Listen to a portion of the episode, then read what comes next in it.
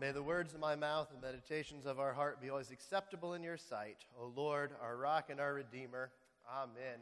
Please be seated. It's good to be here with you today. You know, it's so nice that we are Anglican and we're liturgical and we do have this Christmas season that goes on and on. Because I think every day this week I've gone, What day is it? What's going on? Where am I? Who am I? And it's just so simple because we can say it's Christmas. All is well. So I, I really like that about our tradition. Today, I want to talk to you today about this reading from Galatians. And the big idea is really that we're no longer slaves, but sons. And I think as we've just gone through Christmas and we've celebrated the birth of our Savior, I think how important it is to really take on and think about the fact that we are adopted as sons and daughters of God because of what Jesus did. Just to kind of give a little overview or not really an overview, but what Martin Luther said about the Galatians. And I really liked it because it kind of summed up what Paul was trying to get at um, in this letter. He said, God accepts only the forsaken, He cures only the sick, He gives sight only to the blind, He restores life to only the dead, He sanctifies only the sinners, gives wisdom only to the unwise. In short, He has mercy only on those who are wretched and gives grace only to those who are not in grace. Therefore, no proud saint, no wise or just person can become God's material, and God's purpose cannot be fulfilled in them. He remains in his own work and makes a, a fictitious, pretend, false, and painted saint of himself, and that is a hypocrite. You see, Paul is really engaged in a battle for the gospel in this letter. He tackles issues about the Christian life and he keeps justification by faith really at the forefront of this letter. Paul also spends quite a bit of time emphasizing that Christian life is not an exercise in self effort, but is lived in total dependence on the Holy Spirit. And I think how often we miss that, how often we miss that piece that we're to live in total dependence on the Holy Spirit. We try so hard to do things ourselves. I think of this as being New Year's Eve. And of course, we start saying, ah, oh, should I make a New Year's resolution? And every year we'll go, yes, we're going to exercise. We're going to get up early and we're going to exercise. And we're going to lose weight and we're going to eat healthy. And we're going to read our Bibles and we're going to pray and we're going to do all these things. And it's going to be great. And tomorrow morning comes and it's January 1st, and we say, you know what? It's New Year's Day. I should be able to eat what I want to eat today and have a good time. So I'll, we'll start this tomorrow. And so on January 2nd, we decide we're going to do this, and we grumble a little bit about getting up, and we do these things. And I guarantee you, by next Sunday, if you made a New Year's resolution, it's already done with. It's gone because you've been trying to do it on your own self will. And I can tell you that never works. It never works, no matter how hard we try. And I thought, really, that's kind of how the Christian life is. A lot of times we say, Oh, Lord, we're going to do all of these things, we're going to get it together. And we miss that most important piece that Paul talks about in this letter to the church at Galatia in saying that it only comes as a result of dependence on the Holy Spirit. We have to have total dependence on Him. Otherwise, all these resolutions we make, especially the spiritual ones of reading the Bible, of setting aside prayer time, of being in a fellowship with one another, like all of those things really will fall apart if we're trying to do them on our own self will. And so I think that's something we need to work on this season is figuring out how are we going to totally depend on him? Are we going to be prayerful about totally depending on the power of the Holy Spirit at work in our lives? Or are we going to try to go into this new year in self dependence and self effort? And today, as we go through this reading, I really want to look at Galatians chapter 4, verses 4 through 7, which says this But when the fullness of time had come, God sent forth his Son, born of woman, born under the law, to redeem those who were under the law, so that we might receive adoption as sons. And because you are sons, God has sent the Spirit of his Son into your hearts, crying, Abba, Father. So you are no longer a slave, but a son and if a son, then an heir through God. You see, that's the exciting thing because Jesus has come and lived and died on the cross and rose again, that we are no longer slaves, but we're part of God's family now. We've been adopted and we're heirs. So today, you know, you may look at this and think, well, I come from a really dysfunctional family. I come from this, and we might have a model of the family that's not really what God's family looks like. I think of the youth ministry, and I know I've said this before, but in 2010, when I started in youth ministry, and we had probably 15 to 20 students in the group at the time, most of the students came from mom, dad, and the kids type family situation. The majority of them did. The majority of them did. They came from homes that they were being raised in the faith. That's only 13 years ago. And I look at the youth group now, and now that's not the case. Most of the kids come from broken homes, being raised by grandparents, by aunts and uncles, by single parents whatever the case may be, they don't come from that model. There's a very small group of the 30 kids, 40 kids that come on a Wednesday night that really come from that normal family model that Christ made, that God made and intended for us. And I think how exciting it is for us, to, despite whatever type of family we've come from, that we are children of God, that we've been adopted into God's family and it looks so different maybe than what we were used to here on earth. And we really need to soak in the truth that no matter what our families look like on earth, we do have a Father in heaven that loves us, that has a thrilling future for us. And because of that, we have hope. We have hope. I think that's just so encouraging as we go through this Christmas season to really reflect on the fact that we have been adopted as children of God. Yesterday, I did a, officiated a funeral over at Robert's Funeral Home, and it wasn't anybody that I really knew. And as I was officiating the funeral and I'd sat down and they're playing a song, I went, How awesome it is to sit here and know that I'm part of the body of Christ.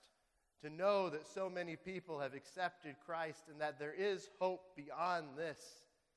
As we sit there, and it is sad to lose a loved one and it's awful to go through it. And I know, and I looked at the grieving husband and their daughter as they're burying their wife and mom, and how hard that is. But I thought how awesome it is that we have this hope that's in Christ that, that is a result of Him coming on Christmas, that is a result of what He did for us on the cross, and that we're part of that family. And we get reunited with all everyone in heaven one day and with our loved ones that place their faith and trust in Jesus Christ. How exciting that is even in the midst of these times of extreme sorrow that we all have to go through. And so leading up to this verse that talks about we're no longer slaves but a son you know Paul really kind of lays it out for us how we arrive there how we arrive there, and it's pretty simple how we arrive there, but sometimes I think we need a good reminder of it. We need to be reminded of kind of the simple truths of the Bible. He starts with that God sent his Son. You see, this is the deity piece. Jesus came and was fully God. And then Paul says, and he was born of woman. He's a man, he's human. He has all the anatomy and physiology of us sitting in this room today. And I know sometimes that's hard to wrap our heads around. How can he be fully God and fully human? And you know what? I can't totally wrap my head around it. But I know that's what it required in order for us to be adopted as a son of God. It required a fully God and a fully human to do that in the form of Jesus. And it says he was born under the law. He was born into a Jewish family, and, and he was under the demands of the law. You know, I think sometimes we start to think, well, maybe Jesus got a pass from this. He was God. Maybe he got a pass. Maybe he didn't have to be under the law, but he did. And he lived out that law perfectly. And because of him living out that law perfectly, he succeeded where all of us had failed in the past. All of us had failed to keep the law, but Jesus came and fulfilled the law I loved what Alistair Begg had to say about this. He said, He fulfilled all precepts as our representative and exhausted all its penalties as our substitutes. He fulfilled the law as our representative, and then he went and took care of all the penalties as our substitute, those penalties that should have been for us, and he took those on on the cross. And then Paul goes on to tell us why he's done this. He's done this be- so that we might be redeemed and be adopted as sons. We didn't receive what we should have received. He took that on, and we took his place, and he took our place in that. And as a result, we get this great adoption as a son of God, and we've been redeemed. So then we say, well, what does the law do exactly? What should the law do for us today? Well, the law really should be pointing us to Christ. It doesn't mean we still don't have to follow the law. These are great things. If you look at the Ten Commandments, those are still things that we should be living out because that's what followers of Jesus are going to do. Because that's becoming more like Him. That's the sanctification process. And so we, the law really should lead us to Jesus because if we look at the Ten Commandments, it starts with, You should have no other gods before me. Guess what? We can't even get past the first one without messing up. Last year, in my small group that Caleb and Sam Armstrong are in, and some other guys, we did this book called Counterfeit Gods. And it really looked at what things take the place of God in our lives. What things do we elevate and you know, Caleb works for the church. He's on vestry, and Sam's the youth minister at the church, and I'm a priest. And of course, you kind of go into those studies going, oh no, we've got this one together. We're not struggling with this one. Of course, we keep God first. We have no other gods. But as you delve into this book and it goes through pride and power and money and all these different things that we deal with, guess what? We all identified in our lives things that were taking the place of God because of that study. All of us have things in our lives that we often elevate to take the place of God, and it's so hard because sometimes we don't even see it. And I think we couldn't even get past the first commandment to have no other gods, and we struggled with it. That's how badly we needed a Savior that we couldn't even get past the first one. And now, while the law should be pointing us to Jesus, it should make us recognize that we're a sinner in need of a Savior, Satan kind of comes and twists this a little bit. As I was thinking about this, I said, Satan really comes and does a couple things. One of which, Satan can make us really guilty when we, don't, when we can't keep the law. And if we're not a person that has Jesus and we're not really dedicated to Him and committed to Him, that guilt will often lead to despair. Because we go, how am I going to get through this? If God's demanding this of me and I keep failing at it, uh, what am I supposed to do? So if you have a works based mentality, you're always going to be led to despair. And that's where Satan wants you. Because you're never going to go, grow in Christ as long as you're having this work based mentality. The second thing I thought of is that instead of the law proving to me a sinner in need of a Savior, Satan can kind of twist it to prove how holy we are. We can become like a Pharisee and we say, you know what? I'm keeping all these laws. I'm really good. I've done what God's called me to do. I become a missionary. I became a deacon. I became a priest. I'm a Eucharistic minister. I'm a subdeacon. And we start to build these things in our head and say, oh, I'm really something. I'm really something. And see, that's where Satan wants you to.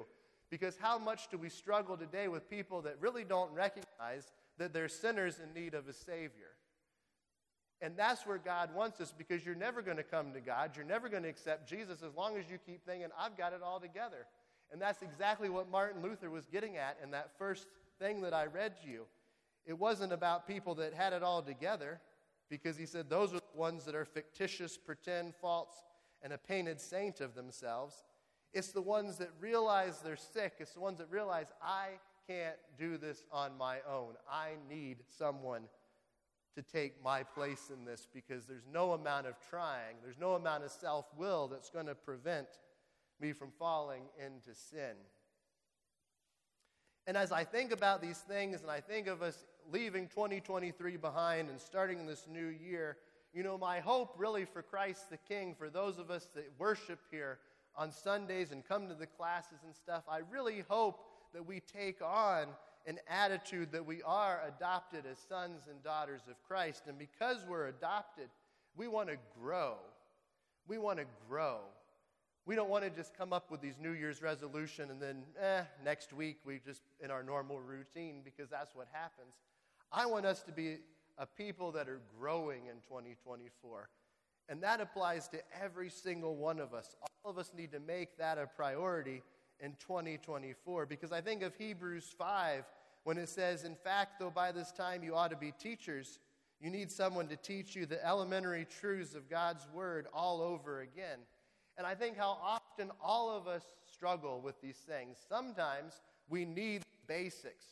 Sometimes we need the basic of Jesus came, Jesus lived, He did all these things, and He died on the cross for our sins. Sometimes we need the basics of hearing that we have been adopted as a son and daughter of Christ because of what He did for us in coming on Christmas and dying and rising again on Easter. Sometimes we need to hear these things because I think sometimes they become so, we're so used to them, we don't even think about it anymore.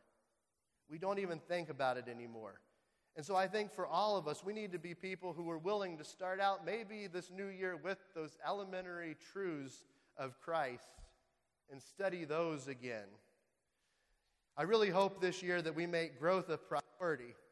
Because so often we go into that where we do the same thing over and over again and we expect different results at the start of the new year. I think that's insanity. But it's like we all do that. We go in this, this is going to be the year. And we leave out the most important piece that it really takes focus in order to bring about growth. And for us as followers of Christ, that focus is to keep our eyes fixed on Jesus this year because that's where it's going to start. But so often we look at Jesus and say, This is going to be the year, but then all these other things are going on in our lives. And pretty soon we raise them up to be more important than God because we say, Oh, this has to be taken care of. These things are so important that they have to be taken care of. And so I hope this year for us that we are a people that keeps our focus on Christ and look to Him and say, where, do, where am I lacking in my dependence on you, Father? Where am I falling short? Where am I not keeping you first in my life? What things do I need to bring to the foot of the cross and surrender this year in order to have growth that you're calling me to? I think one of the struggles with growth, with growth is that it's slow. So often we get frustrated because we're the microwave society. We want to pop in do a few Bible readings, say a few prayers, and all of a sudden we've gone from, I don't know where Genesis is in the Bible, to I can quote the whole book of Genesis. Like that's, I think that's our mentality sometimes, that we're just going to jump from one thing to another. And like that's, that's not it. Growth is going to be slow. And as you walk through growth slowly, I think we learn so much more. We learn so much more. You know, growth is not always evident at first. And I think that's the hard part about it, and that's why we're quick to give up because we go, nothing is happening. Nothing is happening. No matter how hard I'm trying here, nothing is happening. And so we give up. And you see, growth really does take persistence, but it's not persistence that can come from us. It's not persistence that can come from our own self will. It can only come through allowing the power of the Holy Spirit to work in our lives. That is the only way growth is going to come, and we're going to stay persistent in doing that. You know, I can't tell you how many times in seminary that I went to Father Tom or Father Don or Deacon Karen or Peg and said, I'm over this. I am over these classes. I am, I'm, I'm done. I'm not doing this anymore. This is a pain. This is a pain. These ordination committees, problems. I don't really feel like doing this. There's a million things going on in the church. I'm over it. And they'd be going, Matthew, keep your eyes fixed on Jesus and you're going to get through this. And I'd go, okay, okay. But I needed that reminder, and there was a lot of people that would remind me of that. And guess what? Somehow I made it through. Somehow I made it through all the papers. It was a growth process. It was a growth process in so many areas of my life. And it wouldn't have happened if I continually took my eyes off Jesus. There would have been no way I would have been done with that really quick. And so we really have to think of growth like walking. It's one step at a time. And some of those steps happen really, really slow. So as we go into 2024 and we think about being adopted as children of God and what Jesus has done for us, think about where are you going to invest your time this year? Where are you going to invest your time? There's so many areas that we could be investing our time in. But if we're not investing our time with Jesus and spending time with Him, nothing is going to change this year. And we're going to continue to look at the world and feel total despair by the way things are going. But if we're willing to invest our time and say, Lord, what do you want me to do this year? Where do you want me to invest my time? Allow the Holy Spirit to lead and direct your life. It will be a very different 2024 than you've experienced in the past. Because it is a struggle each and every day. But when we know that we can fix our eyes on Jesus and we can allow Him to move in our lives and direct us, it will be so much better than anything we could imagine. Still, probably going to be hard. There's still going to be a lot of growing pains involved. But I can tell you the end result will be worth it. And that's where I hope we go as a church here at Christ the King, that we're a people that are willing to invest in growing spiritually this year. That we're willing to say, I'm fully dependent on Jesus, and I accept the fact that I am adopted as a son and daughter of the King, not by anything I've done, but because of what He's done for me. And so today, I'm going to do something a little different. Last time I preached, I talked about the Book of Common Prayer a little bit. And so yesterday I called Father Tom and I said, I'm doing something a little different at communion. And Tom goes, Oh, no. You know, Father Don goes out of town and Matthew starts changing things. Sorry, Father Don, I'm sure you're watching. But what we're going to do today is we're going to add in, and normally this is a Rite One kind of thing, and we really have not done it at Rite One in a long time until today. But we're going to do the prayer of humble access. And so, oh, I knew John would be happy. So it's not something that we really do very often, but in that prayer of humble access, before we receive communion, it says this We do not presume to come to this thy table, O merciful Lord, trusting in our own righteousness. You see, when you come up to this table today, you're not coming up saying, I have been so good this week. I'm going to receive the body of Christ. No, we're going to come up and say, because of how good He is and because of what He has done for us, that's why we get to come up. And we get to take from the table because we have been adopted as children of God because of His righteousness. And so I want you to think about that today, and we're going to say those words in that prayer. I want you to think about them. Are you coming up to the altar because you think you've really done something great this year and you can stand before Jesus on your own? Are you coming up going, I cannot do this? I am not righteous. But because of what he's done, I can come up to this table and I can receive communion. So, as this last time that we take communion in 2023, I pray that you come up here today totally relying on what Jesus has done for you and not what you have been doing. And I'm right there with you. I'm right there with you. I'm just as human as anyone else in this room. And I fall short every single day. And the only reason I can stand up there and celebrate the Eucharist and receive communion is because of what he did, not because of anything Matthew McKenzie has done. So I pray that this really is a year of growth for this church. I pray this is a year that we really take on that we have been adopted as sons and daughters of the King. And it's because of nothing we've done, but because of his righteousness. Amen.